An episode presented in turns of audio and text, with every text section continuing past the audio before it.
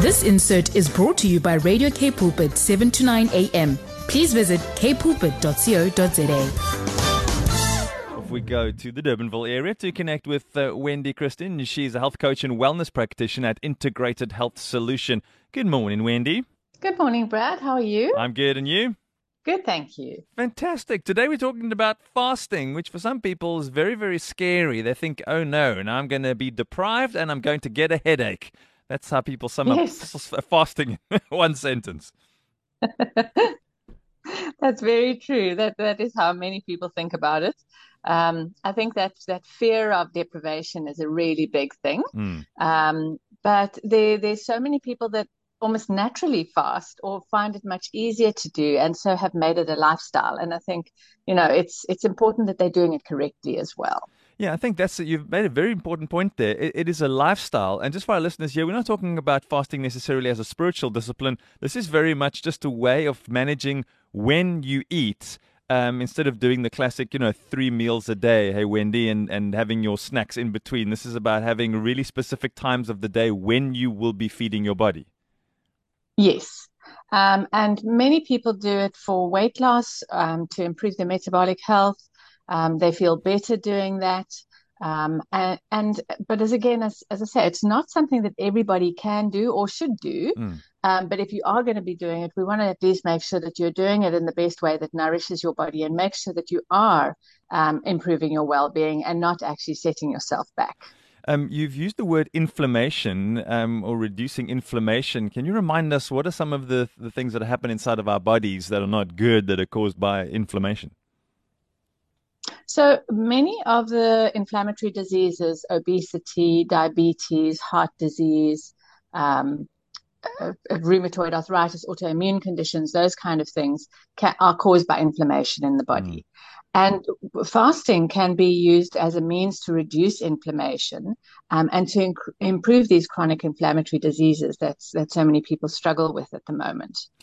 Is this something that you do just for a short time, uh, or is this something a lifestyle that you get into? Because you mentioned lifestyle that you could just keep going. Uh, w- would it still uh, be okay for our bodies to just continually do this uh, way of eating? Well, uh, in my opinion, I believe that it should be done in per for periods of time, and it shouldn't be um, a consistent thing, um, because our bodies tend to adapt. And if you are fasting all the time, you actually lose the benefit of it. You, your body just then goes into a cycle of um, storing whatever it is is being um, fed, um, and it doesn't actually change up your metabolism uh, as you would like it to do if you, if you're doing it on a continual basis. So I, I I like to to recommend that people would consider either periods of fasting or they do a couple of days on, a couple of days off, but not necessarily every day should be the same. So you would need to do this for six months for to truly feel the anti-inflammatory benefits of this. Yeah, so if you you could you could do it on and off, or you could do it for I would say probably a three month period if, Okay. if you're going to be doing it consistently, and then go back to a fairly normalized pattern. And in that normalized pattern, you could still include one or two days a week where you do fasting. And people tend to build up to fast. So it depends on the type of fast that you're doing. You know, if you're building up to a 24 or a 48 hour fast, then that's that's going to take a little bit of time to get to. It's not something that you just decide today, okay, well, I'm not going to eat for the next 48 hours. You normally need to prepare your body uh, to get to that phase. Um, and if there's a specific health challenge that you're facing, you might want to consider doing those kinds of fasts because of the um, anti-inflammatory effect of that particular type of fasting. Yeah. Um. So, what's happening inside of our bodies when we're not putting food in it? Because obviously, we st- we can eat often in the day if you're following just a regular eating pattern from breakfast when you wake up all the way through the day. Your body's continuously working. Your digestive system is continuously working. And now, if we're looking at fasting and intermittent fasting, uh, what's happening inside of our bodies when these processes stop? Okay, so uh, the studies have shown that the caloric restriction can improve the inflammatory autoimmune disease by reducing the release of pro-inflammatory cells. And these are called monocytes and they circulate in the blood. So these cells then go to sleep um, and become less inflammatory than those that are found when we're continuously eating.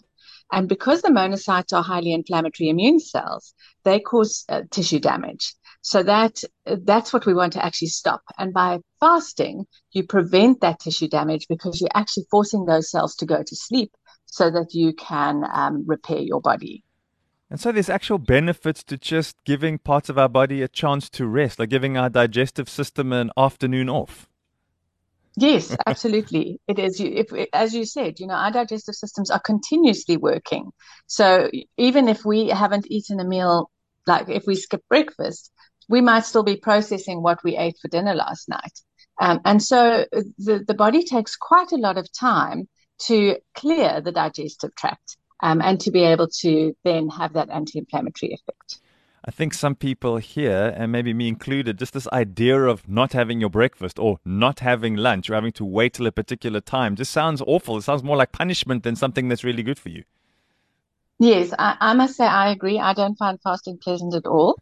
Um, but my body doesn't really do well on fasting. Uh-huh. And I think that's the important thing is we need to understand our bodies. Uh, do we have a body that can manage fasting or do we have that kind of body that needs that regular feeding um, in small quantities and with healthy foods? And so, you know, if you understand your body and you understand how you function best, then I think that's that's a step forward. We're talking about this serious type of fasting. If you're struggling with a disease, if you have something like cancer, for example, you would perhaps want to consider doing some of this caloric um, restriction to reduce the inflammation to those cells mm. for a period of time. Um, it's not something that you need to do continuously, though. So when it comes to intermittent intermittent fasting, and I know I was having a look at an app the other day because at least there's an app for everything, and it does make life a little bit easier. But then it was asking me, okay, what do you want, the 16-8 method or the 5-2 method? And I'm like, hang on a moment, this is very confusing. So what are all these different ways that you can fast? So there's several different ways that people fast. So the 16-8 method and the 5-2 are two of those that you've spoken about. Um, and that, that, purely means the 16 and the 8 are the numbers of the, the, the time windows. So the 16 hours are the, the times um, in the day that you fast you eat for the other eight hours. Hmm. Um, and then there's still enough time in those eight hours to eat your three meals. You would um, say start, it's like an eight hour day. So if you think that's your work day, you eat during your work day. And then for the rest of the time, you're not eating.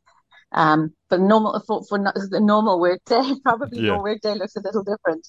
Um, women do a bit better on a on a shorter fasting window, so they could do anything between I would say 12 even to 15 hours. 15 hours is is pushing it a little bit, but with with women's hormones and their cycles, they tend to do better on a on a shorter fasting window. So during those. Um, it, Yes, uh, the, the yep. 16 hours when you're not eating, can you drink something? I mean, can you have water, and what, what can what can you have during that time?